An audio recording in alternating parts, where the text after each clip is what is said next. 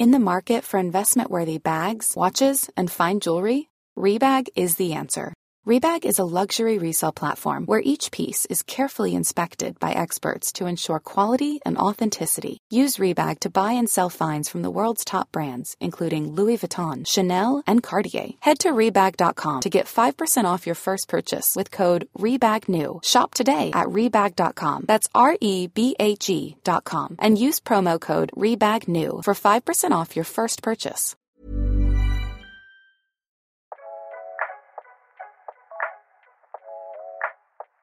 Bienvenue dans C'est le podcast de référence.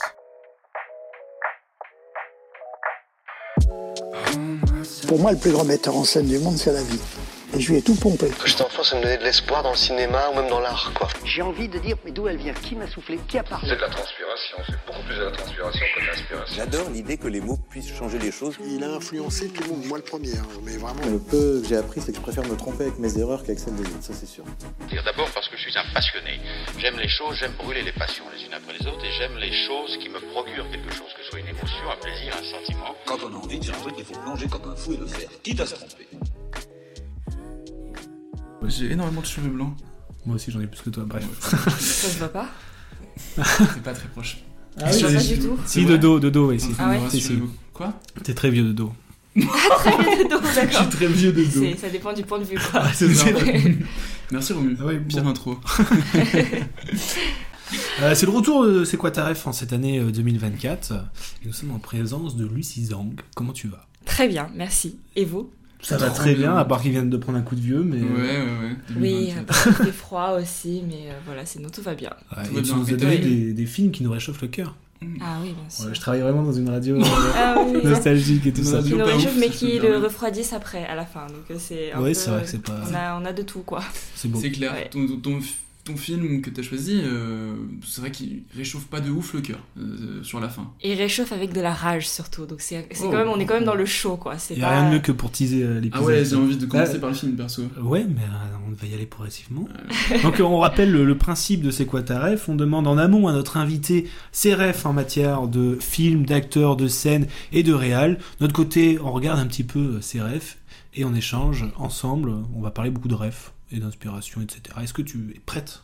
Oui, totalement. Donc on va commencer par le, par le film du coup? Ouais, ouais, on, tease un petit peu euh, On tease? Ouais, Vas-y, tease. ouais on tease. Moi je propose de, passer, de commencer directement par les acteurs. Oh, ok. Les acteurs Ouais. du film ou l'acteur en général? L'acteur t'as l'actrice. choisi. L'acteur, d'accord. Tu nous en as donné euh, deux Voilà, parmi euh, peut-être 1527. c'est déjà bien. C'est déjà pas mal. J'ai pas très bien réussi à vraiment choisir un seul, mais voilà. Mais deux. tu as réussi. Tu as choisi Daniel Day-Lewis et Maggie Chung. Voilà, un homme et une femme. Un homme et une Comme femme. ça, on est euh, éga- égal. voilà. Alors, bah, première question, pourquoi eux? Pourquoi eux? Euh, bah, C'est très difficile de choisir, mais si on choisit un acteur préféré, je dirais que c'est surtout qu'il faut se baser sur le jeu. Parce que avant tout, euh, l'acteur, il joue, et donc euh, son jeu, sa qualité de jeu et son travail dans le jeu, tout ça, c'est ce qui m'importait le plus.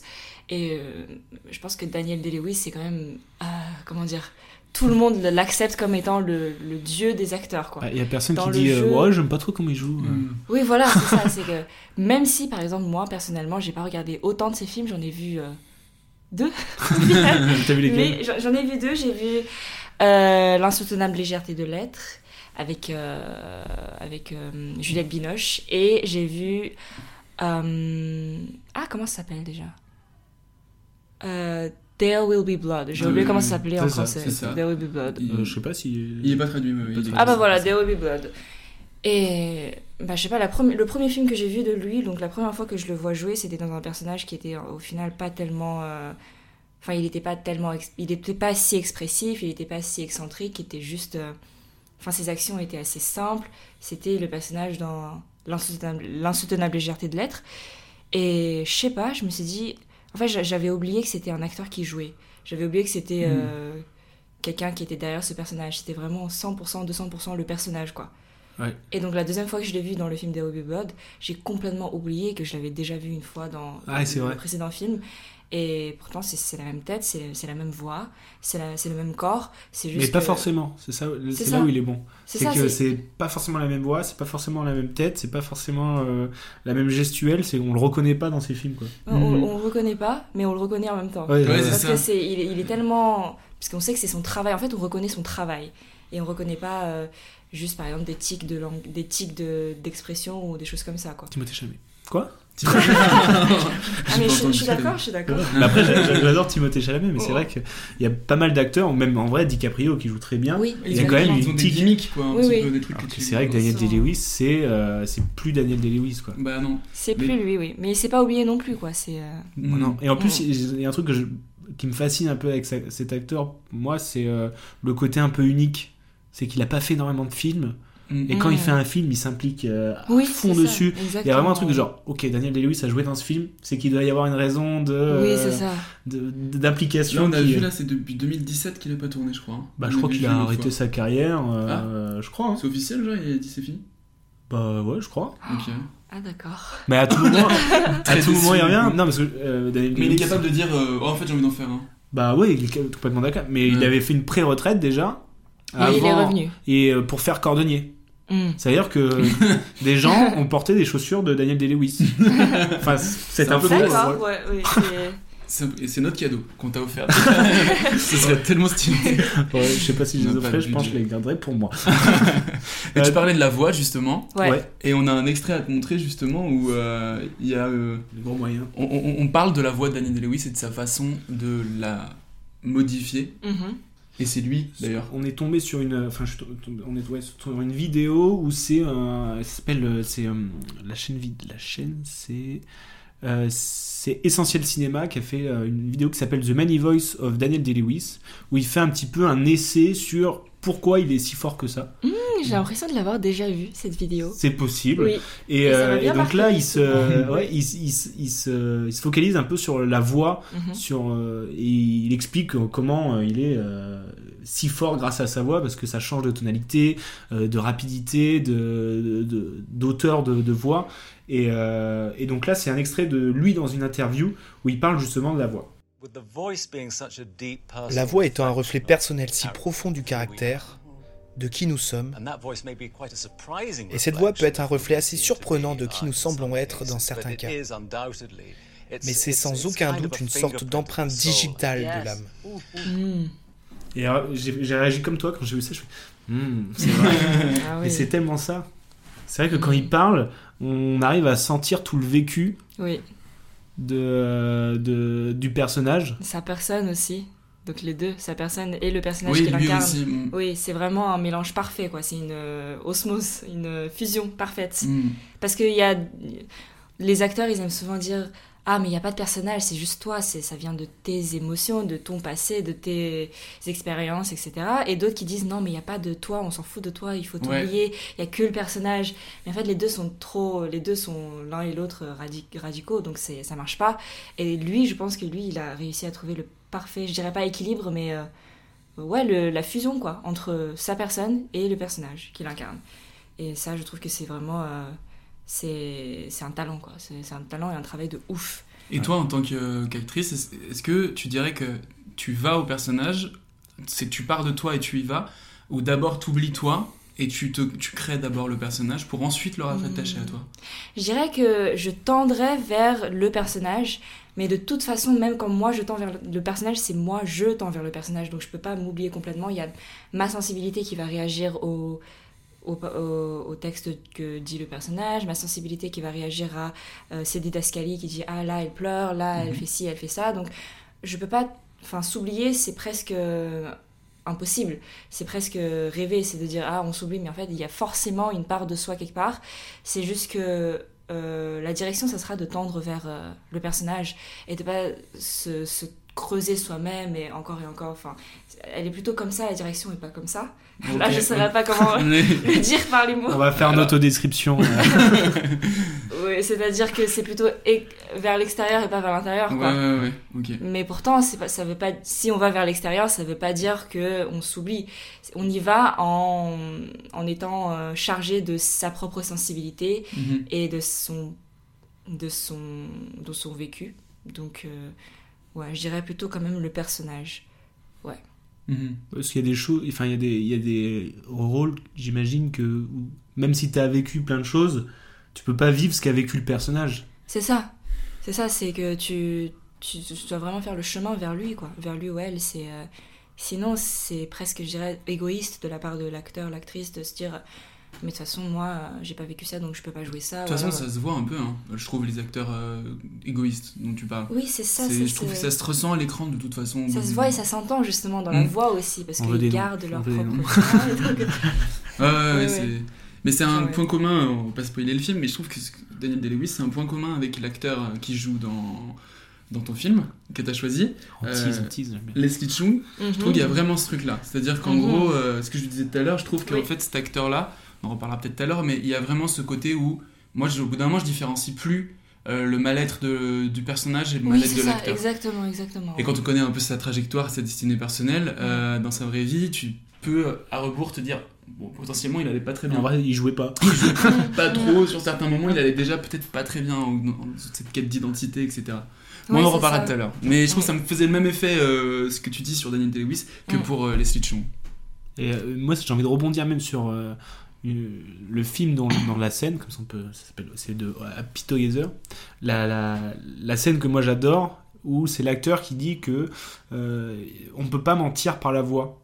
Je sais pas si tu te souviens de, Oui, je me souviens justement, c'est l'autre acteur qui est cuisinier aussi, parce que justement, ça fait, j'allais te le dire, c'est d'ailleurs ça fait le lien avec cette interview de Daniel Day-Lewis, parce que bah, c'est exactement ce qu'il dit. Il dit le visage, on peut mentir, on fait des grimaces et voilà, c'est bon. enfin, je me souviens plus. Si oui, c'est ça. Il, il, est en train de dormir dans le bar. Il me fait pourquoi tu dors? Il fait non, j'écoute parce que euh, en fait, je voyais rien et j'ai appris à écouter les gens et on peut pas mentir par la voix. Oui. Fingerprint of the soul. Du coup, il a, il a exactement mm. raison. C'est que voilà, quand c'est pour ça souvent les gens ils disent euh, ah c'est un rôle très silencieux, ça va être dur, mais en fait c'est les rôles qui sont pas silencieux qui sont durs parce que c'est beaucoup beaucoup plus difficile de mentir par la voix que de mentir par le visage. Quand on n'entend quand on n'entend pas la personne, encore une fois, elle fait des grimaces, elle fait, elle fait semblant de pleurer, elle fait semblant de sourire, c'est pas grave. Mais quand on entend sa voix qui parle, là, bah, on sait tout de suite ce qu'il en est, quoi. Et on sait quand ça joue bien, du coup, parce que. Moi, j'avais un prof qui regardait quasiment pas les scènes, je me souviens. Il regardait pas, il, il juste, il était comme ça, tu sais. Il avait la tête baissée, il écoutait. Mm. Et en fait, euh, juste il entend comme ça sonne, c'est comme de la musique finalement. parce que soit c'est harmonieux, soit pas. Un prof de théâtre De théâtre, ouais. Mm, bah oui, oui. on entend le, le, rythme aussi, parce que le rythme ça joue. Ça joue à fond, ah, carrément. Mais du coup, je vous conseille vraiment cette, mm. cette vidéo euh, sur, euh, sur les, les, nombreuses voix de Daniel Day-Lewis. et il y a plein d'extraits dedans où on voit que entre chaque film, bah, l'empreinte digitale de sa voix est façonnée à la perfection. Quoi. Et en deuxième acteur, tu nous, demandé, tu nous as donné Maggie Chong. Et on a trouvé aussi un extrait euh, qui euh, représente, je trouve, ce que tu en penses mhm. via les messages que tu nous as envoyés. Tu nous as dit, ah, je sais pas pourquoi je l'aime bien. Elle, elle, me fait quelque chose, ça me fait plaisir de la voir. C'est ça. c'est... Et j'ai trouvé une vidéo de, de Blow Up sur Arte, mhm. je, sais je sais pas si tu connais euh, cette oui, chaîne. Oui, je connais cette chaîne. C'est Laetitia Masson qui fait un genre de lettre ouverte à des acteurs, mhm. et dont une sur Magic Chong. Maggie Chong. Ah bah franchement merci, je suis très ravie que vous ayez vous m'ayez laissé parler des deux acteurs parce que vous avez dit un. Je ouais mais c'est nous ne sommes pas des tyrans, franchement. Quelque chose me plaisait en elle, presque plus que les films dans lesquels je l'avais vue, je l'avoue.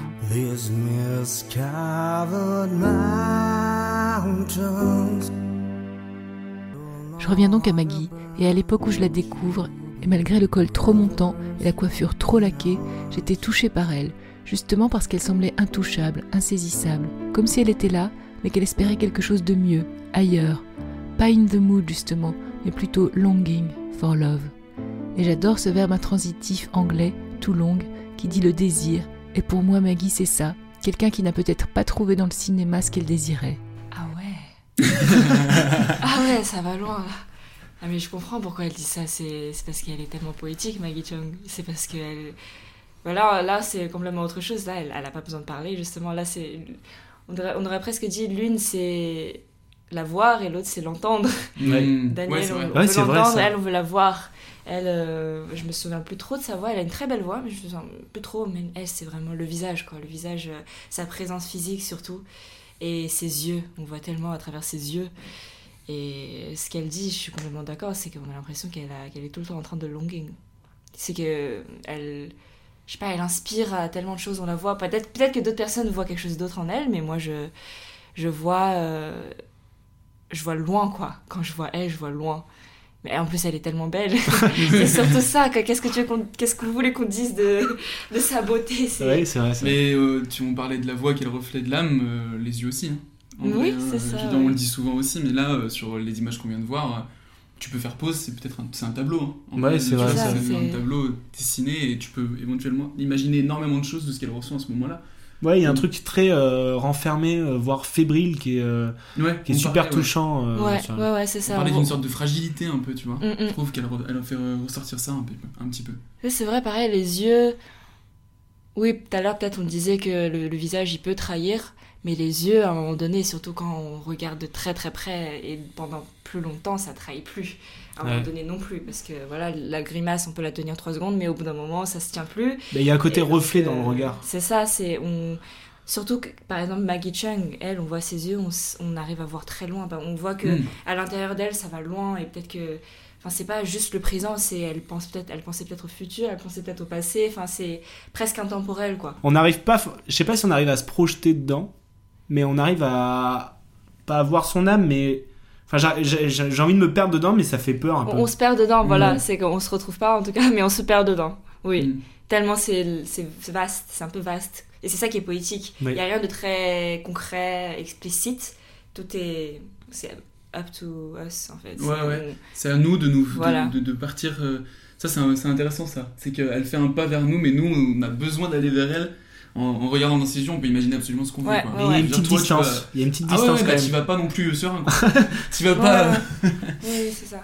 Autre Ouais. point commun entre les deux, euh, c'est deux acteurs qui ont fait des choses différentes après dans leur carrière. Mhm. Euh, donc on disait, il a fait des chaussures, Oui, il a fait des chaussures, il fait de ses retraites, il est, enfin, il est parti ouais, faire une formation de euh, cordonnier en Italie.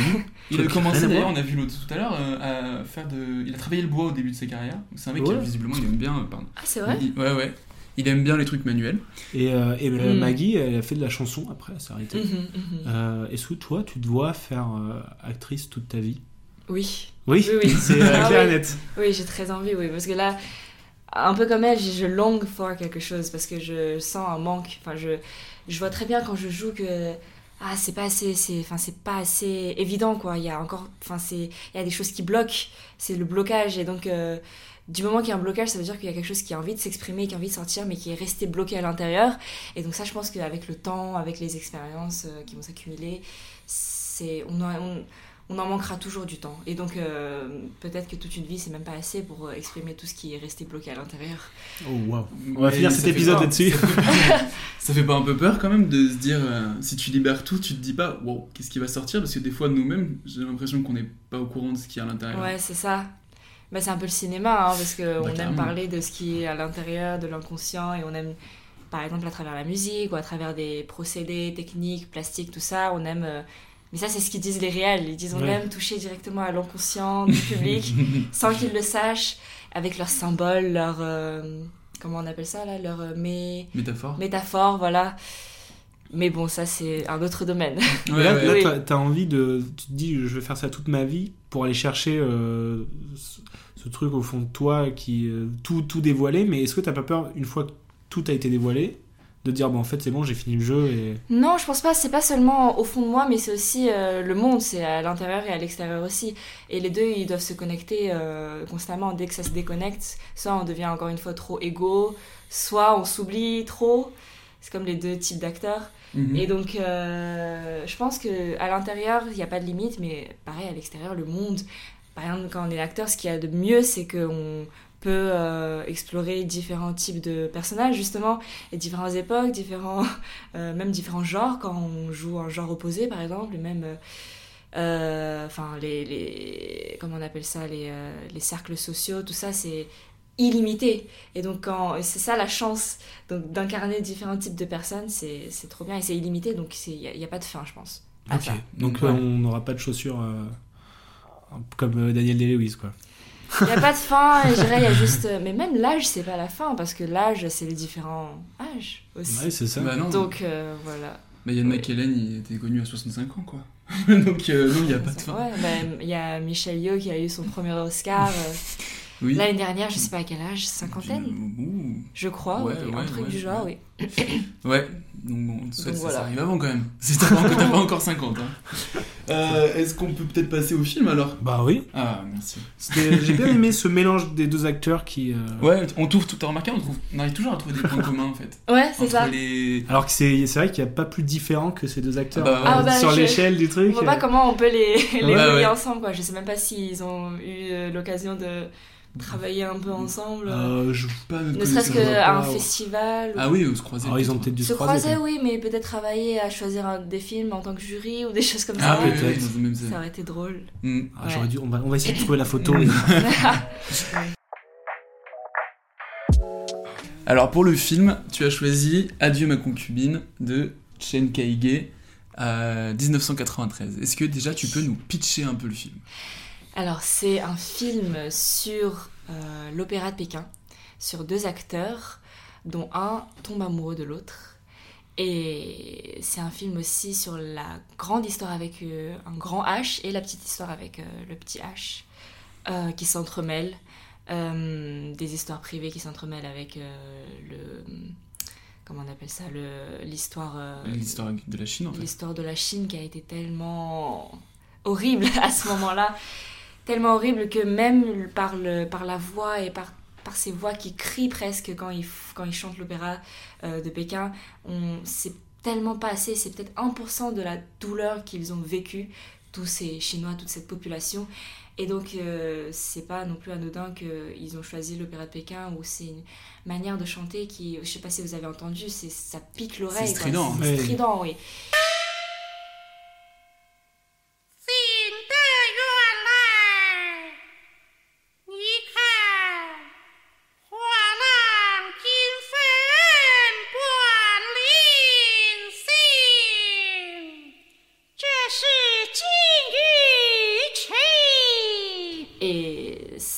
Même pas assez pour euh, faire crier le, tout le cri, toute la rage qu'il y a à l'intérieur euh, du cœur de tous ces gens. Et en plus de ça, c'est une histoire de triangle amoureux tellement dramatique. Enfin, ça, c'est le film le plus dramatique que j'ai vu. Et c'est pas. Enfin, quand, quand souvent on dit drama, drama queen, c'est trop dramatique. Mais là, justement, c'est un drame qui est euh, vraiment bien fait, un drame à 100%, un drame bien assumé, un drame. euh, drame, quoi. Drame, drame. Ouais. T'as Bah, super ouais. bien euh, résumé un film de 2h46. euh, Drame. C'est un drame. Attendez-vous à un drame. oui. Regardez-le, c'est dramatique. c'est dramatique. Dramatique, oui. Est-ce que tu te souviens la première fois que tu l'as vu? Il y a pas longtemps. Je l'ai vu. J'étais en tournage sur le film, le premier film dans lequel j'ai joué, Les Olympiades, de Jacques Audiard. Et j'étais en tournage. Et donc je sais pas pourquoi j'ai choisi de faire ça en plein tournage. ça m'a, ça m'a bien, ouais. ça m'a bien bousculé. Euh, en plus c'était la première fois que je vivais toute seule, sans mes parents, euh, parce qu'ils m'ont, ils m'ont pris un petit appart euh, juste à côté dans le 13e. Euh, c'était vraiment le meilleur, la meilleure période de ma vie, bref. Et donc j'ai vu ce film que j'ai trouvé sur YouTube d'ailleurs, je crois, parce qu'il est disponible sur YouTube. Euh, Il est disponible aussi sur. euh, Univers Ciné. si- ah oui, en location. euh, Ouais. Bref, c'est toujours mieux sur Univers Ciné que sur YouTube, c'est sûr. même s'il existe sur YouTube ou je sais plus quoi. Et euh, ce moment-là, bah, je l'ai vu et je m'attendais pas à ça. Mais on te l'avait conseillé ou t'en avais entendu parler comment? Ah, j'en avais entendu parler parce que c'est un peu le, le film préféré des. Pas des Chinois, mais des cinéphiles chinois, je dirais. Ouais. Ou même des acteurs, parce que c'est un film d'acteurs aussi. Euh, c'est un film sur les acteurs, justement. L'histoire Oui, est concentrée sur deux acteurs d'opéra chinois. Et euh, il y a une réplique dans ce film qui est très très dure à traduire d'ailleurs. Et c'est ça qui m'a fait un peu du mal aussi, c'est que j'ai vu trois fois ce film. Une fois, euh, la dernière fois c'était au cinéma, euh, dans, au quartier, dans le quartier latin. En juin, non? Ils ont il Je eu crois, oui, oui, c'était cette période-là. rétrospective, j'ai vu, Ouais. c'est Ouais. repassé au cinéma. Et ce qui est triste, ce qui est malheureux, c'est que c'est vraiment difficile de traduire toute, euh, tout l'art qu'il y a et toute, toute l'émotivité qu'il y a, qui est, qui est contenue dans les mots, dans les paroles que disent les, les acteurs, les interprètes. C'est vraiment difficile. Est-ce que c'est a- quelle réplique qui t'avait marqué? Alors, je sais le dire en chinois, je ne saurais pas le, Mm. le- En chinois, c'est euh, bu cheng. Ah, c'est quoi déjà? Bu feng mo bu cheng huo. Bu feng mo bu cheng huo. En gros, ça parle de l'obsession. Mm. Et Ça veut dire que tu. Ça, enfin, ça veut dire que. Hum, sans devenir fou, c'est comme si tu t'en foutais. Sans devenir fou, c'est rien. Sans la folie, c'est rien. Et c'est le frère, le grand frère, qui disait ça au petit frère, parce qu'il s'appelle frère aussi. Ils, Oui, ils se- disent frère, c'est une, c'est une sorte de, euh, oui, de, de bromance aussi, enfin bromance. euh, Oui, oui. oui, je. ouais. Dramatique, hein. Romance dramatique et amour euh, homosexuel. Ah bah, euh, complètement, voilà, ouais. donc c'est c'est très très ouais c'est complexe aussi. Et l'amour de la femme aussi euh, dans tout ce, tout ce triangle, l'amour de la femme, celle qui est la plus misérable en fait au final, euh, qui se tue elle-même. oh, Pardon. Oh le spoil. En même temps, 93. euh, On l'a dit, c'était dramatique, y a pas de spoil.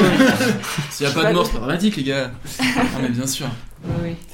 Euh, c'est marrant parce que tu as commencé en disant c'est un film sur l'opéra de Pékin. Et c'est- intéressant que tu choisisses ça à mettre en premier parce que c'est un film qui traite, tu l'as dit aussi, de tellement de sujets différents en fait. Mais tellement, en plus on en Oui. oublie hein, depuis tout Ah à l'heure. oui, il, y en a- oui, vraiment énormément, on en parlait. Mais c'est dur d'en parler de ce film. hein. C'est je, C'est je dur, de hein. me- je viens de me rendre compte, c'est vraiment dur. C'est pas facile. C'est une, Oui, euh, c'est- c'est une mosaïque d'un truc quoi. C'est une fresque. on Ouais, parlait. ouais, ouais. C'est c'est- c'est très dense. C'est dense, ouais. Et Parce que ça parle de l'amour, ça parle de, de la- d'être acteur, ça parle de, l'histoire, de... l'histoire de la Chine avec un grand H comme tu le disais. Oui, c'est ça. Euh, ça parle de l'opéra de Pékin, effectivement. Et ça, en fait. euh, Enfin, moi, en voyant le film, je me suis dit. Enfin, pour moi, à la base, vraiment, c'était un film. C'était très juste ce que tu as dit en disant c'est une petite histoire dans la grande histoire. Mm. Et euh, pour les néophytes de l'histoire chinoise, comme moi, en vrai, hein, euh, c'était très intéressant de voir ça parce que euh, même si je, vaguement je me souviens qu'il y a eu l'invasion japonaise, etc., là, sincèrement, euh, c'est trop intéressant de voir ça parce qu'on traverse quand même, il faut le dire, 50 ans d'histoire de Chine. Donc. euh, Ah ben, même moi, je suis. Parce que c'est obscur, c'est encore plus obscur cette histoire de la Chine pour les Chinois qui Mm. sont en Chine en ce moment. C'est une obscurité. on, on a l'habitude de cette obscurité, c'est ce qu'ils ont décidé, les, les, les gens du gouvernement. Mais bon, Oui. euh, c'est un peu. On, on est né dedans et c'est notre passé, quoi. Mhm. Et donc, euh, qu'est-ce qu'on. Enfin, on a, on a du mal à en parler, même. c'est On ne sait pas de quoi il s'agit, en fait, en soi, de cette, cette grande histoire. C'est pour ça qu'on a besoin de la petite histoire pour, à travers des choses plus universelles et plus euh, accessibles par la par euh, l'humain, c'est-à-dire euh, des émotions, quoi. Et puis, et euh, d'un point de vue, euh, pas forcément, euh, j'ai envie de dire, du peuple, euh, c'est vraiment euh, des de stars, quoi, qui sont entre, eux- entre les deux, qui sont le, li- le lien entre le gouvernement, les, les, euh, le- le- les, les- les cito- les citoyens. Et c'est vraiment un mélange des deux, et on est à leur place, et on sait, on n'arrive pas à être à leur place, mais on voit à, à travers eux. Et Ouais, ça, ouais, ça c'est met une belle photo de ce qui se passe, quoi. Mm. Sans être subjectif, sans. euh, je trouve que ça met. Ça fait un beau lien entre les Et deux. puis leur histoire personnelle à tous les deux peut également, euh, se- se- enfin on peut aller loin comme ça en disant que c'est une métaphore de l'histoire de la Chine aussi quelque part. Mhm. Il y a parfois où c'est un peu plus. C'est ça, c'est une métaphore de l'histoire de la Chine, oui. Et ça c'est très intéressant jusqu'à la toute fin. Oui, oui, oui. Trois peu- personnes, glaçante, en quoi. fait, euh, ces trois personnes, ils représentent euh, la Chine, quoi. C'est exactement Ouais. ça. Donc c'est la petite histoire dans la grande, mais c'est aussi la petite histoire qui est- métaphorise euh, la grande, exactement. Donc Mhm. c'est vraiment euh, les deux en même temps et je trouve que c'est très intelligent de sa part de choisir des personnages comme ça pour en parler parce que encore une fois, je trouve que même aussi dramatique que ça, c'est pas assez pour pour, pour, montrer, pour euh, témoigner de, de, la, de la telle violence qu'ils ont vécu les gens et enfin le, le monde en soi il peut être très violent quoi. C'est euh, parfois par exemple les films absurdes ils en témoignent très bien aussi c'est que parfois ça devient tellement violent qu'on trouve que c'est absurde. Mm. Il n'y a que l'absurdité qui permet de témoigner d'une telle violence. Et donc euh, là il n'a pas choisi l'absurde il a choisi de le montrer tel que c'est. Et, et voilà c'est par exemple moi la, la première fois que je l'ai vu j'ai presque eu euh, manque d'oxygène quoi. C'était Ah ouais, étouffant, étouffant c'était Mm. étouffant mais à un tel point c'était strident c'était étouffant c'était euh, c'était presque il y avait la migraine enfin il y avait plein de choses quoi et pourtant c'est beau Ouais, ouais, c'est vrai. Mais ça bouscule, hein. Ouais. Euh, même la musique et tout, on en parlait tout à l'heure, mais la musique aussi, cette espèce de gong qui retentit, comme tu dis, ça Ouais, c'est ouais. aussi strident. Ça aussi, Ouais. ça, ça dérange, entre guillemets. On n'a pas l'habitude non plus, tu vois, de... parce qu'il y en a énormément de, de musique hein, dans, dans ce film. Et d'ailleurs, parlant de musique, euh, ça c'est ma sœur qui me l'a dit parce que ma sœur, elle, elle est très, elle fait de la philosophie, elle est plus petite que moi, elle est en, en L1, licence de cinéma justement. Ah. Et elle m'a dit quelque chose, ça m'a vraiment marqué. Elle m'a dit que ah c'est bizarre parce que les films euh, asiatiques bon elle a a pas vu tant mais par exemple elle a vu ce film avec moi pour la première fois. Moi c'était ma troisième fois.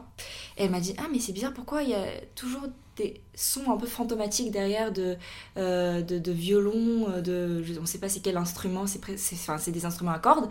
Et donc on entend et c'est un un brouhaha presque mélangé avec des gens qui crient et le violon qui fait enfin c'est et c'est très fantomatique et c'est presque je pense que c'est un choix du, du réalisateur.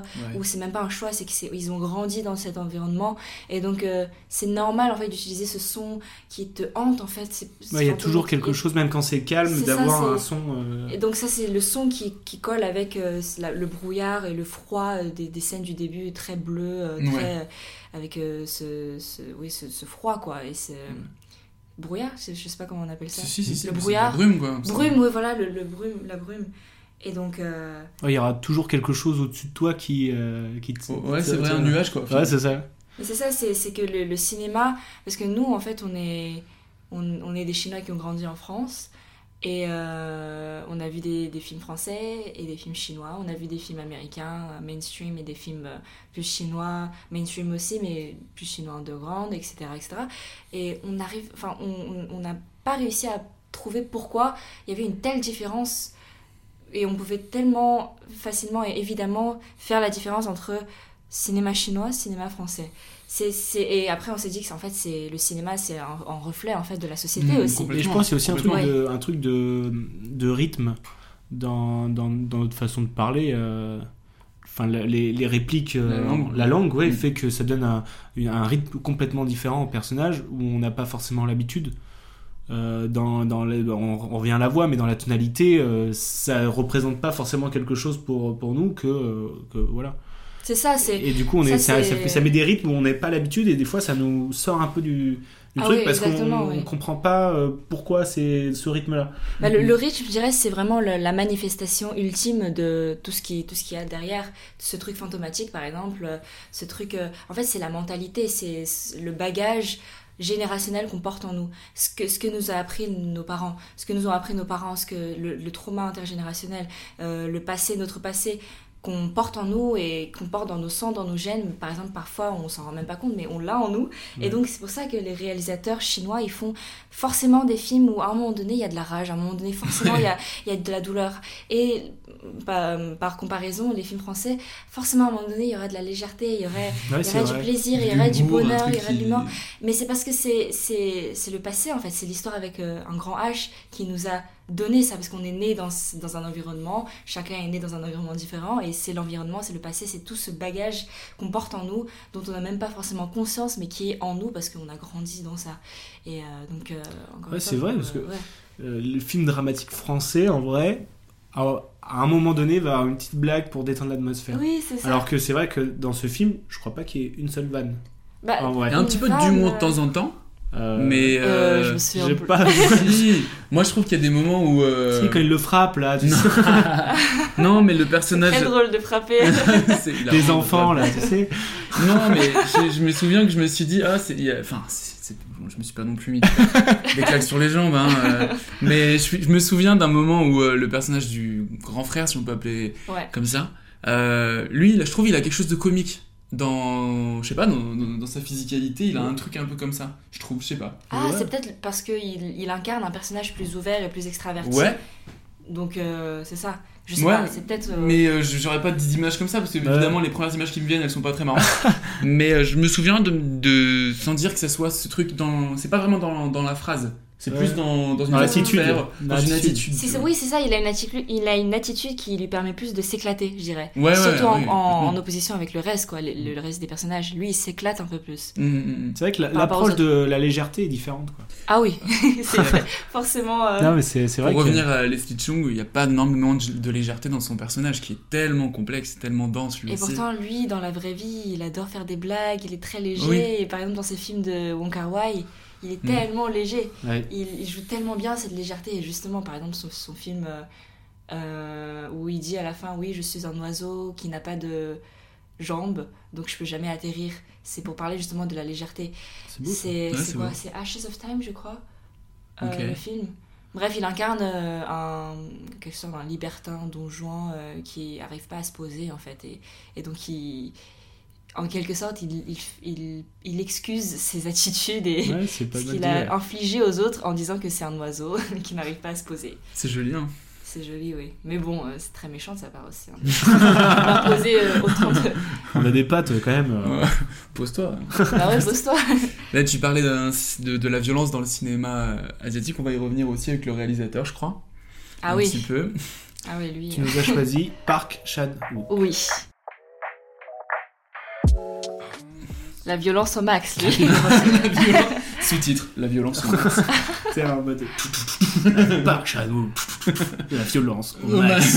la violence. Non, mais par contre, c'est une violence qui peut être belle. C'est ça qui est, qui est drôle avec lui. Parce que les films violents, il y en a plein. Et tout le... enfin, c'est très facile de parler de la violence parce que c'est un truc qui est fort. Et donc, euh, quand on en parle, ça attire plus, ça attire plus facilement l'attention. Mais lui, euh, il n'est pas tombé dans le cliché du euh, je fais de la violence et du coup, c'est violent, violent, violent jusqu'au bout.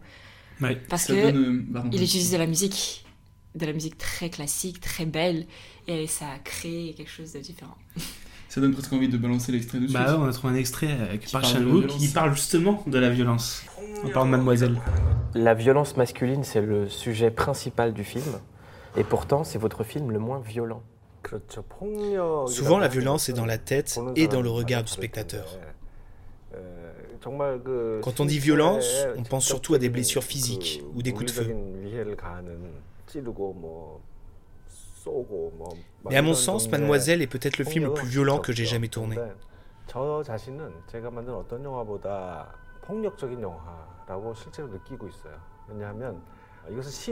Car il est question de violence, de regard et de pensée. Je pense notamment à la séance de lecture où un groupe d'hommes agresse la femme sans même la toucher.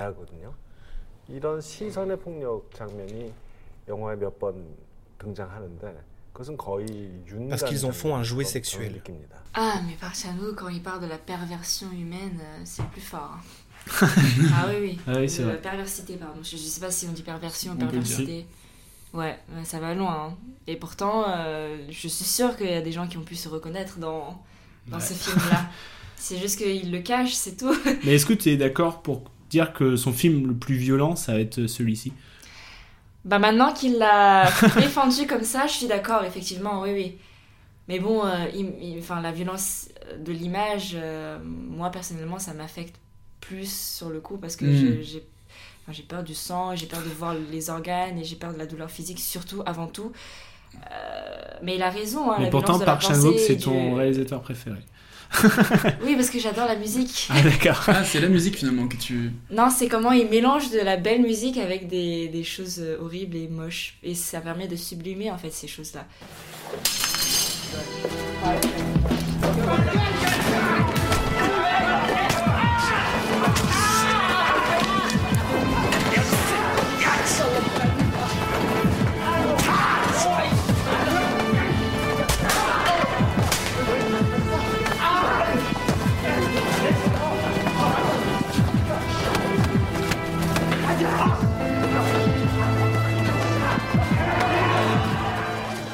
C'est ça que je trouve qu'il est, super quand il fait ça. Enfin, il est trop fort. Je, pense, enfin, personne n'arriverait à faire ça. Personne n'arriverait à parler de l'inceste, enfin, de tous les sujets les plus horribles, euh, les plus tabous de l'humanité de manière aussi belle. Et je trouve c'est trop bizarre. Et c'est en même temps, c'est bizarre, mais en même temps, je comprends. Enfin, il y a, y a, une sorte de. Euh, je peux pas m'identifier, mais il y a une sorte de. Euh, presque de confort. Enfin, ça me conforte, ça me réconforte de voir autant de violence embellie. C'est comme si on portait tous en fait de la violence ah, en nous. C'est juste que on le renie. Et on, on peut en faire des choses belles. Voilà, c'est ça. On le, on, en fait des films et le film ça, ça, ça fait mal à personne. on regarde, on écoute de la bonne musique, on voit des scènes, voilà, mais et en plus on est réconforté dans notre euh, envie d'exprimer de la violence. Ouais, il y a un côté catharsis un peu. C'est ça, oui, exactement. Bah, par exemple, euh, le film, euh, son film, le film qu'il a fait que je préfère, c'est vraiment Old Boy, parce que il y a un mélange de violence de la pensée, euh, de regard et de violence physique. Les deux vont ensemble. Et pourtant. Euh, il ouais, il y a un côté assumé que que j'ai bien aimé, un peu presque à la Tarantino, euh, le côté où il reste enfermé et il s'entraîne mentalement et là il devient super fort alors qu'en vrai dans la vraie vie est-ce que euh, il serait aussi fort s'il serait passé 15 ans à s'entraîner à taper contre un mur? Je, pense pas, mais pourtant, il arrive et il frappe de 15 personnes et il les met tous à terre. Mm. Il se prend un couteau dans le dos, etc. Mais il arrive à, à les surpasser et des fois, c'est genre le trop qui est, qui est cool, je trouve. Il y a un côté cool à la violence presque. Cool, violence, ça c'est vraiment, ouais, tu as raison, c'est Tu vois, il y a un très côté. Tarantino. Il y a un moment où. euh, où il- Ouais. la, scène, la scène dans le couloir où il tape tout le monde, il y a un truc de genre. Euh, En vrai, il, juste il casse la gueule Bah, à tout le monde, surtout c'est cool. que même dans la narration, ça se justifie cette histoire. C'est qu'on a une rage parce qu'il a, y a une injustice quelque part. Et ça vient de l'injustice. C'est pas juste ah, on est né avec de la violence parce que c'est trop cool d'être violent. C'est parce que euh, on nous a fait. On, a- on nous a fait naître une violence en nous qui n'arrive Ouais. qui n'arrive plus que à grandir encore et encore et encore. C'est ça le côté un peu métaphore de. Ouais. Ça fait 15 ans que tu passes dans une, euh, Ouais, dans, c'est une ça. pri- dans une prison enfermée, tu t'entraînes à taper dans un mur, et cette, cette, euh, cette, soif de vengeance t'entraîne beaucoup plus que juste taper dans un mur. Ça te permet de, de casser la gueule à 15, 15 mecs euh, comme ça. Ouais, ouais, ouais. Ouais, ouais, et te prendre un couteau dans le dos et euh, de, debout euh, peinard, quoi. Et j'aime j'aime ce côté abondant aussi, des fois, dans la violence, mais c'est pas le. le- c'est pas la plus grosse violence, quoi. Il y a vraiment des viol- la violence. euh, je sais pas si on va peut-être spoiler dans la fin du film, mais euh, quand il se met à genoux. euh, euh, Mais ça, c'est la violence psychologique. Psychologique. Et cette oui. violence est- Elle, ouais, là, est est- peut-être la pire. Ouais, mais il se, C'est il la se, pire, il se ouais. mutile aussi. Il y a une violence qui se fait à lui- à ensemble, lui-même, oui. tu vois. Mm. Et, C'est euh, a- psychologique et ça devient physique parce que c'est tellement psychologique que tu as besoin de la physique, Exactement. de la rendre physique pour euh, la rendre légitime en quelque sorte, euh, pour la sortir quoi. Sinon, Mm. ouais ouais. donc il y, a- il y a vraiment toutes sortes de violences qui est, qui est, qui est peinte dans le C'est film ça, que- c'est ça, c'est ça, c'est violence au max quoi. Violence au max. On y revient. C'est Oui. c'est donc la biographie. Et euh, j'avais un autre point aussi à aborder. Euh, Je trouve qu'aujourd'hui, les, genre, les scènes de sexe, il y a beaucoup de films. euh, j'ai pas envie de faire mon vieux con, mais un peu à la Netflix, des séries où euh, il y a du cul un peu pour du cul. Euh, Ouais, je trouve que dans les, choses comme ouais, dans ça, les films ouais. de Park Chan-wook, genre, il y a rien de plus justifié que le, sexe. Dans- la justification de la violence, il y a aussi cette justification des scènes de sexe. Je- Oui. n- Notamment la scène de sexe dans Old Boy. Au début, euh, tu ne penses pas à la justification. Et quand il y a la révélation, là, il y a Ah bah cette oui. scène qui te revient. Et je- tu trouves pas plus justifié que Du cette coup, elle scène. devient essentielle. Et je voulais Oui, savoir, toi, en ça. tant qu'actrice qui a dû tourner des scènes de sexe dans Olympiade, euh, quel est ton rapport à la justification? Je veux dire, est-ce que tu te poses la question ou est-ce que tu fais pleinement confiance euh, au, au Oui, réel oui, je, je me pose la question surtout euh, quand on me fait lire le scénario euh, et que j'ai l'occasion de le lire. Je me pose vraiment. Et parfois, je me dis que non, c'est pas justifié quand Ouais. je lis des Mm. scénarios. Euh, mais c'est pas tellement quelque chose que je peux formuler, c'est plutôt, c'est plutôt une intuition. Ouais. Donc. Voilà. De toute façon, le, le film, il est, un, il est un état encore écrit noir sur blanc, donc c'est pas. C'est pas un film encore, enfin c'est pas un film tourné, etc. Et donc, euh, mais je me fais des images et c'est en, c'est en fonction beaucoup du rythme global du film. Et de me dire qu'à ce moment-là, il y a une scène comme ça, je, parfois, le plus souvent, c'est que c'est trop illustratif et c'est trop une scène pour montrer, tout simplement. Ouais. Ouais. Juste parce que on, voulait cocher des cases. Ah ok, donc c'est un film qui parle de ça. Donc maintenant on va faire une scène comme ça. Maintenant on va faire une scène de sexe. Puis après une scène de rupture pour que ça soit complet. Et donc ça c'est pas trop. En fait c'est pas justifié. Il n'y a pas il a pas eu une nécessité euh, presque personnelle de la part du réalisateur ou de la réalisatrice d'exprimer ça en fait. C'est juste qu'il voulait l'utiliser pour cocher une case. Et donc dans ce cas-là c'est pas justifié. Comme un cahier des charges finalement. Genre, alors voilà, il y a la scène de sexe, c'est bon. La Ils scène ont fait de- le bisou, la scène de C'est un peu rupture. ça. Voilà, c'est non mais c'est vrai, hein, ouais. dans beaucoup de films maintenant c'est ça. ça, Tu parlais ça, des ouais. plateformes, mais souvent il y a ça en Mmh. vrai maintenant. Des films très classiques finalement avec euh, ça où on a coché, c'est terminé quoi. Bah parce que justement je crois que c'est pour obtenir des subventions et pour obtenir pas, pas Ah forcément ouais les scènes de sexe hein, bien, mais- dis waouh. non mais en général voilà ils, ils doivent obtenir des subventions ils doivent obtenir surtout euh, l'accord des plateformes et donc euh, tout est fait pour eux donc c'est un peu Mm. triste mais bon ouais Et on parlait de. On peut on peut peut-être parler un petit peu de ton travail sur les Olympiades avec Jacques Audiard. Est-ce que tu peux nous raconter un peu comment tu as vécu cette expérience? Et comment c'était de tourner euh, avec Jacques Audiard Pour un premier film. Pour un ah bah c'était c'était c'était incroyable Je peux te poser une question? C'est quoi ta vie sentimentale? Moi, j'ai pas envie d'être ensemble avec qui que ce soit.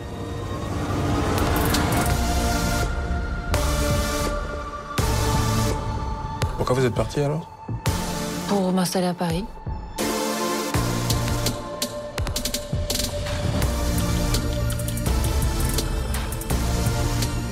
Je compense ma frustration professionnelle par une activité sexuelle intense.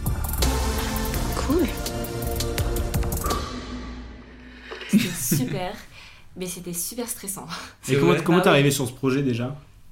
Euh, J'y arrivais parce que j'ai passé le casting, j'ai Ouais. vu l'annonce quelque part et donc euh, j'ai passé le casting. Au début, elle voulait pas la casting et après elle m'a dit Ok, tu veux, je veux bien que tu essayes. Elle voulait re plus, enfin, pardon, j'arrive plus à parler, elle voulait plus à nouveau. Et puis après, après, il y a eu le Covid et elle m'a dit Viens, viens essayer quand même. Et là, c'était avec le réel. Et, euh, et donc ça a bien marché et donc euh, on l'a fait le film. Mais j'ai eu beaucoup de répètes, j'ai eu beaucoup, beaucoup de prépa euh, avec des profs, des coachs et tout. Donc. euh, Premier film, certes, mais euh, Ah, bien vraiment, préparé. franchement bien préparé et bien, bien entouré. Ouais. Hmm. Ah, C'est stylé quand même. Premier film, Jacques Ouais, c'est c'est Ouais, plutôt j'ai de cool. la chance. Il, il est vraiment cool. Et, euh, et d'ailleurs, il va bientôt sortir son prochain film qui est une comédie Ah ouais? musicale. Ok. Oui. C'est la mode un peu en ce moment des. Gilles Lelouch qui en fait une aussi. euh, les, des, C'est des- vrai Gilles Lelouch, j'ai fait une comédie musicale avec euh, François Civil et Adèle Exarchopoulos euh, Ah. qui s'appelle L'amour ouf. Ça a l'air bien, ça. Ça a l'air trop bien. Ouais. L'affiche est très cool. Euh, Et- Ah, l'affiche est déjà sortie? Ouais, ouais. Ah, je sais pas L'amour quand c'est que ça. L'amour ouf. Ah, l'amour ouf. Ça s'appelle. Ouais. Alors, ça paraît un peu. On dirait. Ça peut être un film un peu bancal. Justement, euh, Ouais, comédie mais euh. François Civil et Adèle Exarchopoulos C'est oui. qui se pécho, c'est oui. c'est oui pour Mais moi. euh, et c'est tiré d'un- d'un d'un livre en fait. Euh, et euh, Mm. c'est sur une histoire d'amour toxique, etc. Tout ça. Mm. Et il en a fait une comédie musicale. Ok, j'en mets, j'adore. J'ai vu ça sur l'émission Beau Geste sur, euh, sur France 2 euh, avec Pierre Lescure. Il était là le dernier jour de tournage. Ça a l'air trop cool. J'ai Je vous le dis, ça a l'air trop cool. Ouais. Et ouais, moi, ouais, je- les Olympiades, ça m'avait fait une, une petite claque, quoi. J'avais trouvé vrai ça vraiment euh, beau.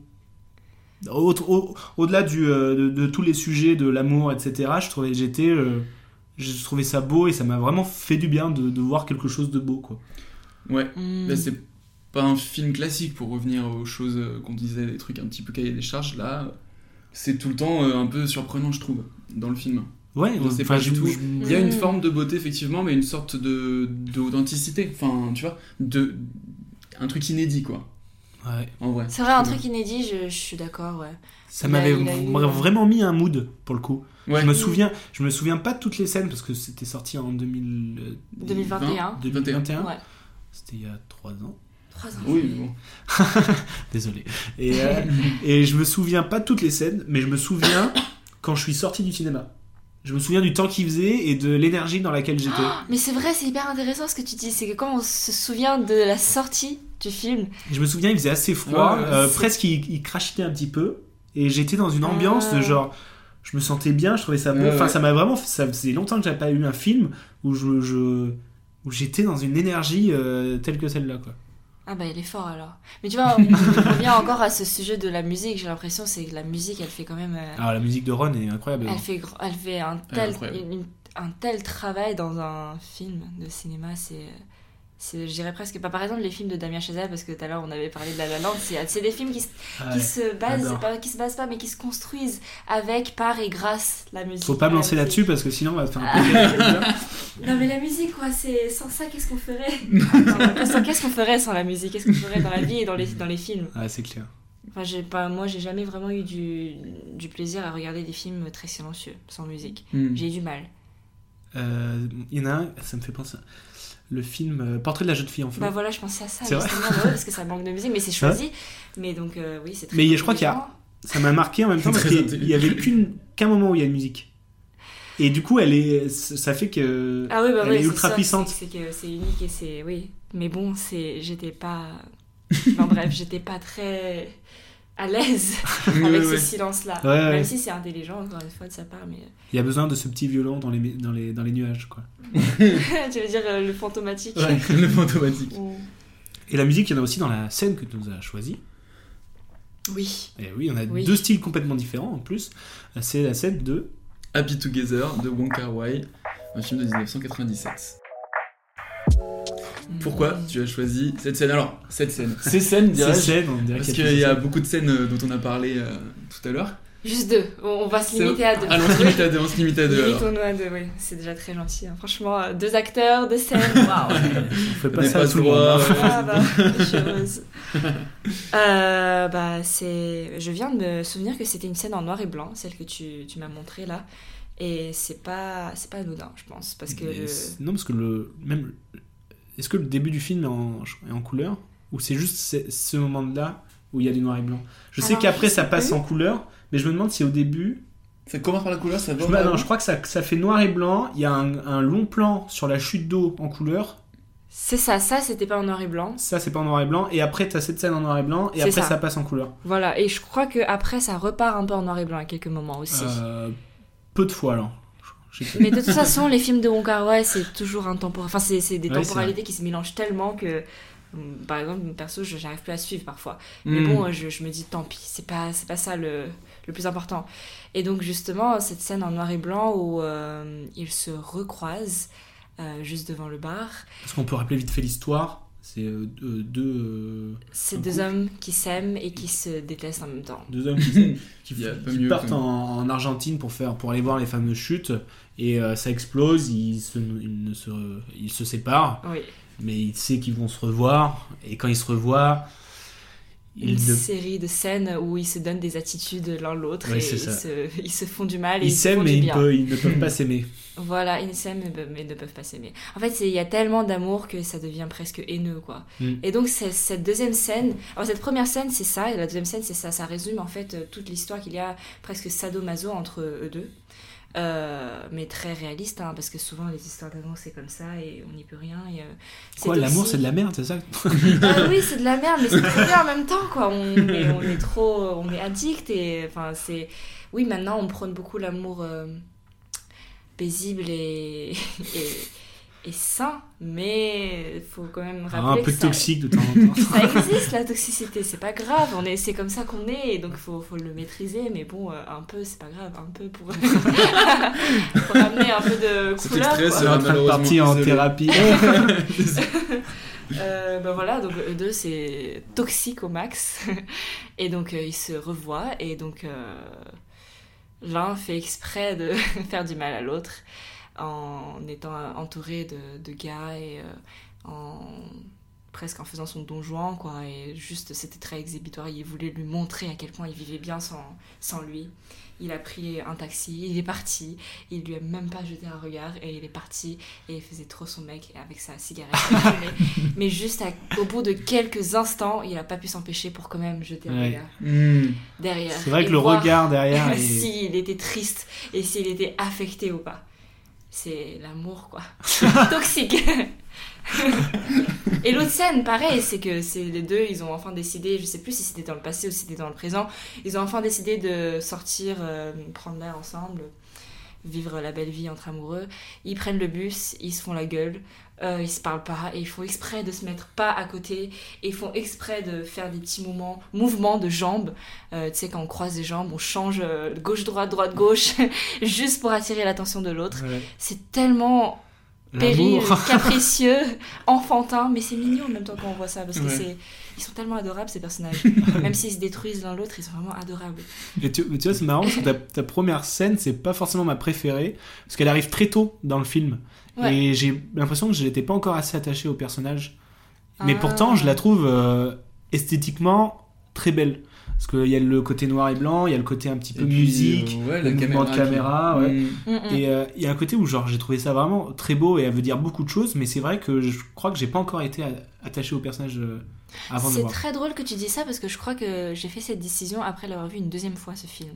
Ah ouais. Et la première fois, je, effectivement, elle m'a pas touché cette scène. Elle a juste été trop belle. Oui, oui, belle. L'image était trop belle, esthétiquement, mais Leslie Chung, il est trop beau, trop trop C'est beau. vrai qu'il a des Et son visage était trop trop beau quand il faisait la gueule et quand il faisait exprès de rendre l'autre jaloux. C'était juste ça qui m'a marqué. c'est vrai que j'étais pas non plus attachée et c'est en regardant une deuxième fois, c'est comme si je recommençais l'histoire mais en connaissant, en étant déjà attachée Oui. au personnage. Et donc dès le début, j'étais attachée. Je comprends qu'elle ait plus Ouais. de sens en, un, un- en Ouais. deuxième visionnage quoi. Ouais, Parce que c'est tu ça. sais ce qui va se passer, tu sais, euh, il y C'est a un côté. foreshadow quoi. C'est Ouais, c'est vrai. presque. Ouais, ouais. C'est- Ils, sont, ils sont vraiment trop. Ils sont, c'est des gamins quoi. Ils veulent pas s'aimer bien, ils veulent s'aimer mal. Et, C'est vrai, ça. Et on, on est triste pour eux, mais en même temps, on les comprend. Donc c'est un peu. euh, voilà. Cette scène-là, elle résume tout, tout le film, je trouve. C'est vrai. C'est vraiment euh, l'attitude quoi. On avait une question sur la place de la musique dans les films, mais c'est vrai qu'on en a pas mal parlé. Ah oui. On en a pas mal parlé. Déjà, oui. Mais est-ce que tu réécoutes par exemple les musiques de films que t'as aimés Oui, et j'écoute même avant de regarder le film. Par exemple, ah La ouais La Land. Ah, tu te fais une BO avant de. Ah oui, La La Land, euh, la musique, elle m'a, elle est venue dans ma vie, en plus de manière très omniprésente en 2016 euh, ou 2017, je sais plus quand il est sorti, quoi, le film. Et donc j'ai, c'est très drôle parce que j'ai regardé le, j'ai écouté de la musique tous les jours dans le bus, tout ça, tout ça. Tous Ah ouais, c'est marrant. Tu t'es pas dit, je veux regarder le film. Oui, parce que regarder un film, ça demande plus d'engagement. Donc Ouais, c'est vrai. Je l'ai écouté pendant une, presque une dizaine d'années pour au final, hier, regarder le film. Et donc hier, en fait, dès le- la, la première scène sans les personnages principaux, j'ai- je me suis mise à pleurer. Ah oui. Parce que la musique, elle, elle m'a frappée. Et c'est comme, c'est comme si on dit qu'on a rajouté une image à la musique et pas rajouté une musique à Ah, l'image.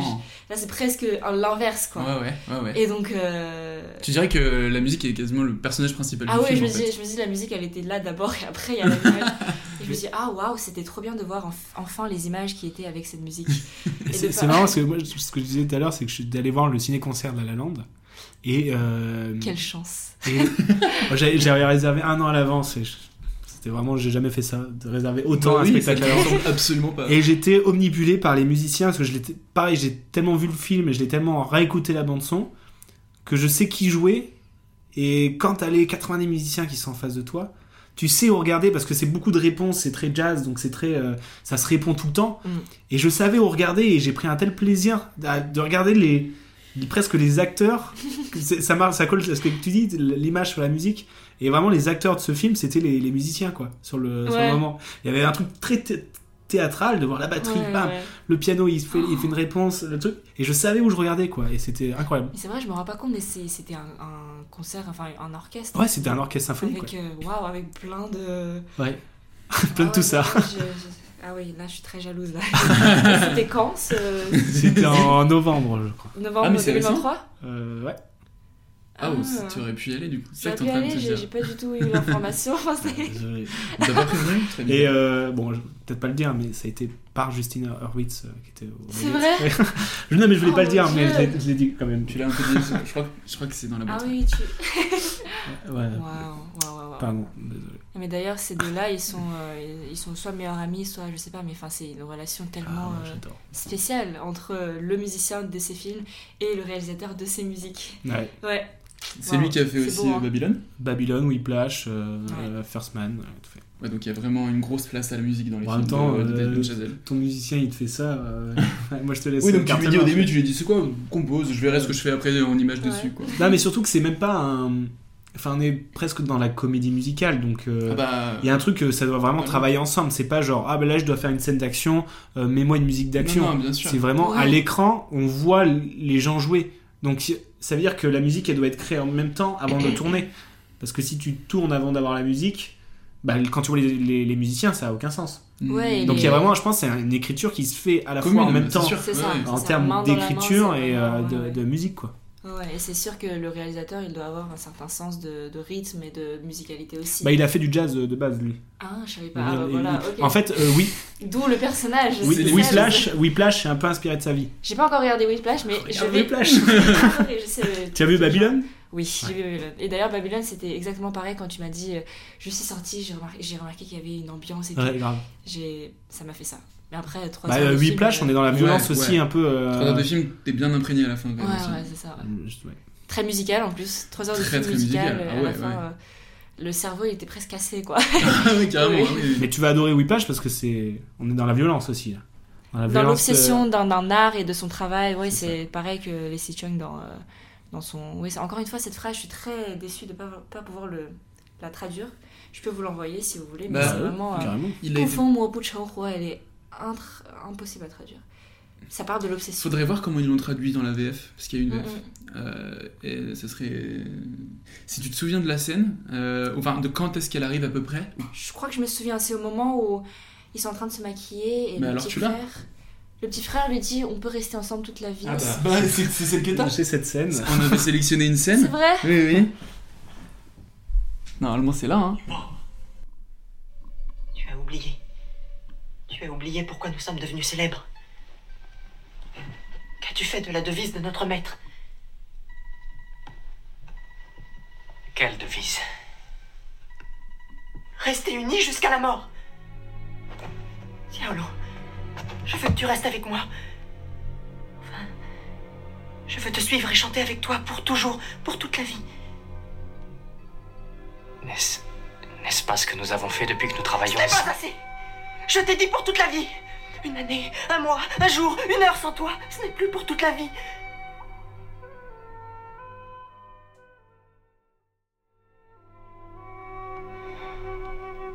Yei, tu ne peux pas t'empêcher d'être passionné par tout ce que tu fais. Il faut de la passion pour le théâtre, c'est vrai. Mais le théâtre déteint sur ta vie. En ces temps difficiles, dans cette foule de gens réels, comment survivrons-nous dans la réalité? J'ai le film. Mais on parlait de Whiplash, je pense que c'est ça, c'est que ça parle de l'obsession et c'est violent, mais c'est beau, hein, c'est vraiment beau. Quand les gens ils deviennent obsédés par euh, ce qu'ils euh. Il y, a un- il y a un petit problème toxique à régler. Encore une fois, oui, mais bon. Ouais, mais c'est la complexité de. Ah ouais, non, c'est-. D'ailleurs, en, en termes de scène, euh, Whiplash, je pense que c'est une, une de mes scènes finales préférées. Ok, bah, je, vais, je vais voir ce film soit demain, soit aujourd'hui. C'est le C'est quoi ta rêve de Romu Ah ouais, finalement. vous l'avez- je voulais pas, hein, mais, euh, je voulais pas, On hein. sait que ce serait Damien Chazelle, donc on Whiplash, sait. La La Land. Ah ouais, ah bah, les- Justin les- c'est-. Ouais. Ouais. Moi, j'ai beaucoup d'obsessions aussi pour les films euh, comme ça. Mais euh, je crois que j'ai en train, je développe aussi une obsession pour euh, Park Chan Wook.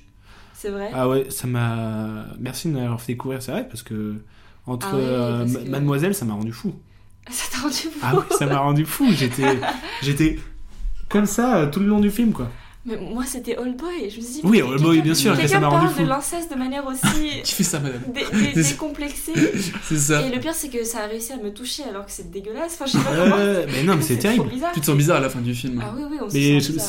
pareil, ça faisait longtemps que j'étais pas Old Boy, j'étais pas devant un film où j'avais la bouche ouverte à un moment, tu sais. De quand, tu sais Bah, le, le, le plot twist. Non, t'es comme ça, t'es. Oh non. Il a non, le menton c'est- qui pas ce- tombe. C'est pas ce que je pense. Oh non, et tu sais que ça va être ça. Ah, Et là, tu fais, oh non. Et ça, Non, ça- ouais. tu sais que tu réagis comme ça, dans- comme dans la vraie vie, ça, m'a rendu fou. Euh, ben écoutez, j'ai l'impression qu'on a on arrive à la fin. fini cet euh, arc de 4 Ouais, rêves. fin.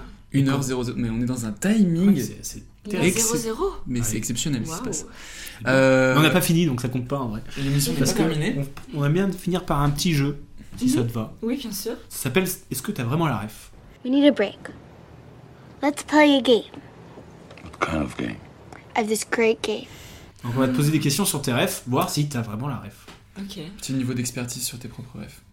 Oh mon dieu. On va voir. Ça fait peur. Fallait hein. réviser. Ah bah, ah bah là, Daniel, euh, ça, va, ça, va, ça va chuter là. Le pauvre Non, Daniel. peut-être pas, tu vas, tu vas voir.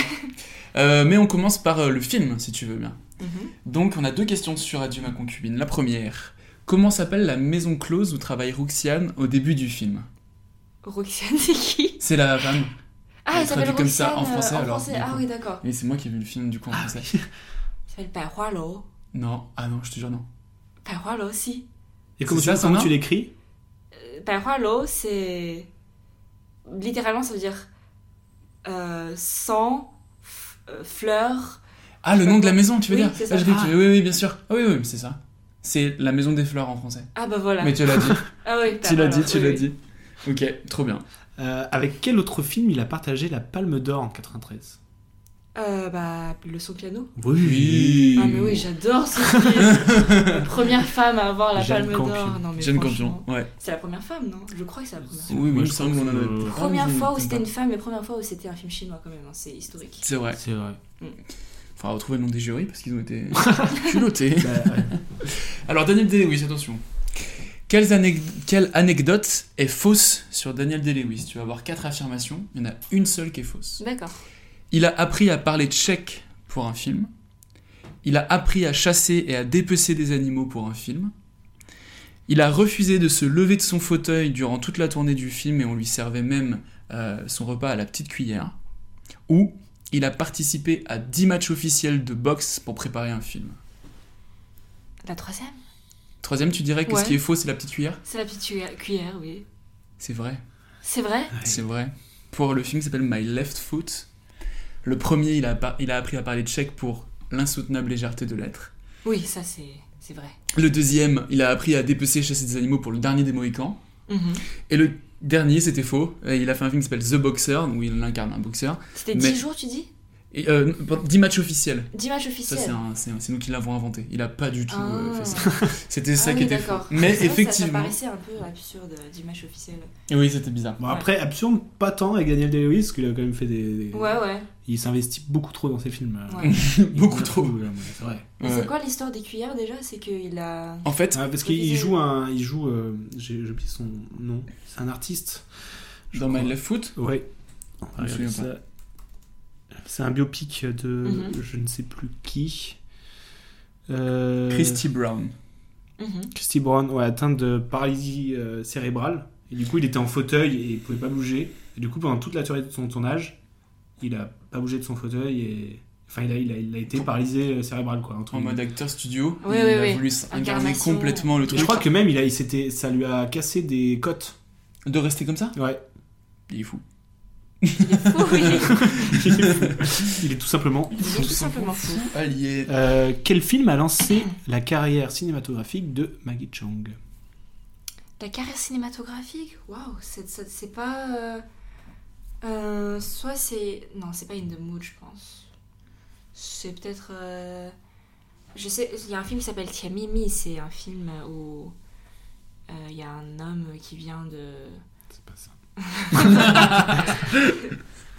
On est sur un plus euh, grand public, on va dire. Ah, d'accord. International, tu dis? Euh, qui a certainement, au vu l'international, oui. Ouais. Tu dis la carrière internationale? Non, le- enfin, c'est son euh, deuxième film. Ah, de tout, de tout. Ah, bah non, j'ai pas vu alors, je pense. Police Story Ah non, je connais pas. de Jackie Chan. Non, j'ai pas regardé. C'était pas facile celui-là. J'aurais pas pu le trouver même, je pense. Je ne connaissais pas l'existence de ce film. Euh, alors, on passe à la scène. Mhm. Comment s'appelle le bar dans lequel il se revoit? Oh non, ça je peux pas me souvenir. le bar? Non, je sais pas. Je- Ça s'appelle Bar Sourd. Bar sourd. S-U-R. Ou sur. Bar sourd. Sud, quoi. Ah ouais, d'accord. Ah, mais oui, c'est en Argentine. Oui. Alors, Bar Sourd. Bar Sourd. Bar sourd. Ah oui. Mais Euh, peut-être qu'il a, il a, oui, il avait montré plusieurs fois. Oui, elle y est. euh, Enfin, tu le vois- on le voit à l'envers Ouais, parce ouais. qu'on le voit de l'intérieur de la. Ah ouais, d'accord. Quand voit- il est en train de fumer, on le voit de l'intérieur du restaurant en train de. Ah ouais. Avec écrit bar sourd en train de fumer. ah ouais. Tu nous détestes, ça y est. C'était vraiment un. Ah ouais, ok. Ah ouais, vous êtes vraiment des. Des connards. Non, là, il fallait avoir des yeux, quoi. Là, pour le Ah coup. là, ouais, faut être Ouais. très obsédé par le film. Quelle est la musique à la fin de la scène Celle-là Ouais. Quand il est dans le taxi. J'ai j'ai quatre propositions si tu veux. Oui, fais-les, je pense. Ouais. parce que- Love You de Sid Barrett.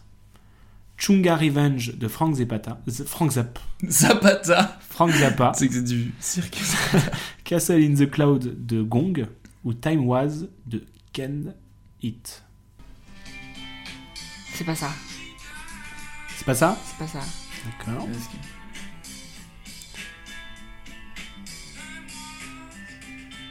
Là, on passe à Castle in the Cloud. Et ça, c'était quoi? Ça, c'était Time Was de Canet It.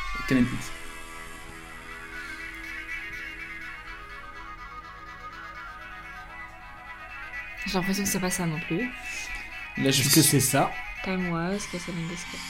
Ça, c'est Chunga Revenge de Frank Zappa. Ça peut être ça. Et enfin, Love You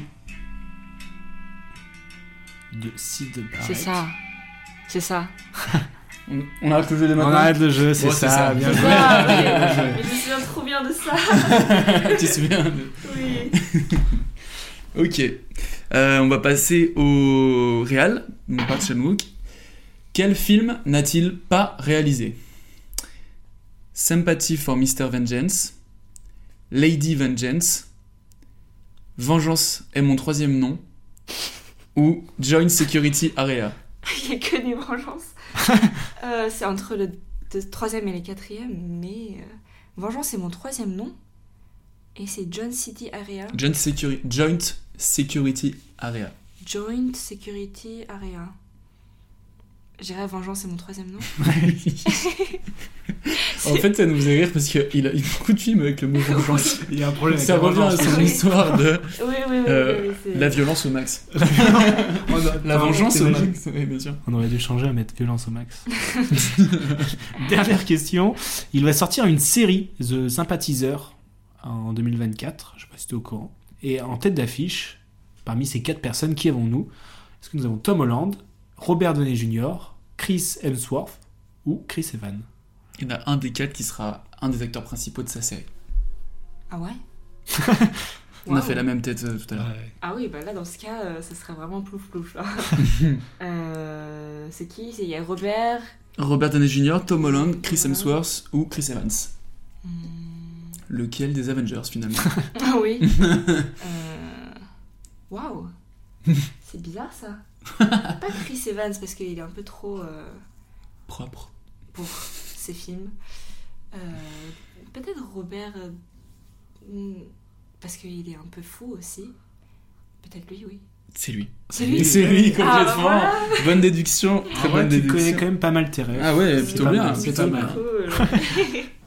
Tu as légitimé tes, tes rêves. Ouais, donc bah bravo. oui, il faut. hein. À part le Barsour. Oui, ça, c'était- en même temps, c'était tiré par les cheveux. Euh, il nous reste un tout petit jeu avant de terminer. Mhm. Ça s'appelle le C'est quoi ta ref en? Là, on va te donner des thèmes en fait, et il va falloir que tu répondes sans trop réfléchir, du tac au tac, le plus vite possible. Ouais. Euh, premier exemple, par exemple, euh, c'est quoi ta ref en? Livre pour un trajet de train. Et là, plus rapidement possible, il faut que tu arrives à nous donner. J'ai un livre en tête, Vas-y. euh, L'insoutenable légèreté de l'être, parce qu'on a parlé bien, Ok. bien joué. En arrondissement de Paris. 6. En Panique dé- pas, ça va bien se passer. en déguisement pour Halloween. Pumpkin ok. en comédie musicale. La la la. Ah, bizarre. En viennoiserie. Pain au chocolat. En animal domestique. Chat. En sport olympique. Le, le, la- le- comment on appelle ça là euh, Danser dans l'eau. Natation natation synchronisée. Natation synchronisée. Wow. En pièce de théâtre.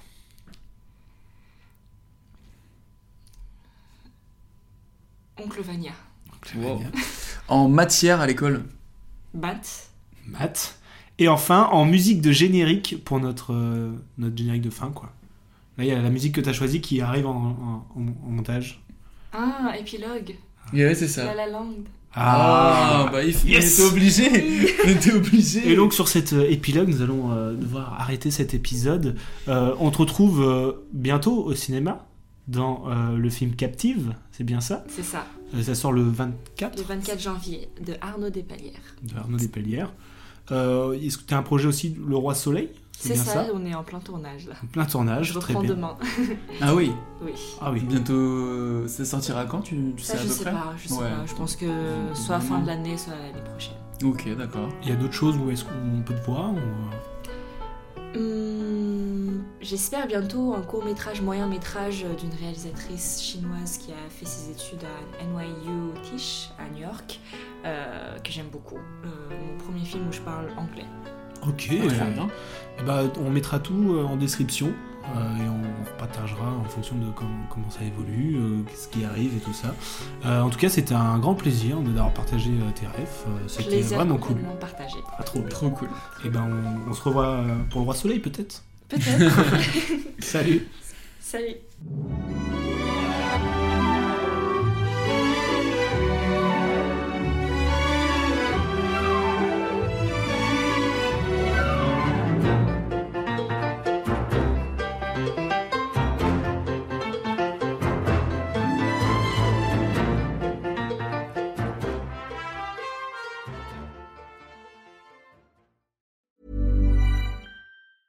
Planning for your next trip? Elevate your travel style with Quince. Quince has all the jet setting essentials you'll want for your next getaway, like European linen, premium luggage options, buttery soft Italian leather bags, and so much more. And it's all priced at 50 to 80% less than similar brands. Plus, Quince only works with factories that use safe and ethical manufacturing practices. Pack your bags with high-quality essentials you'll be wearing for vacations to come with Quince. Go to quince.com slash trip for free shipping and 365-day returns.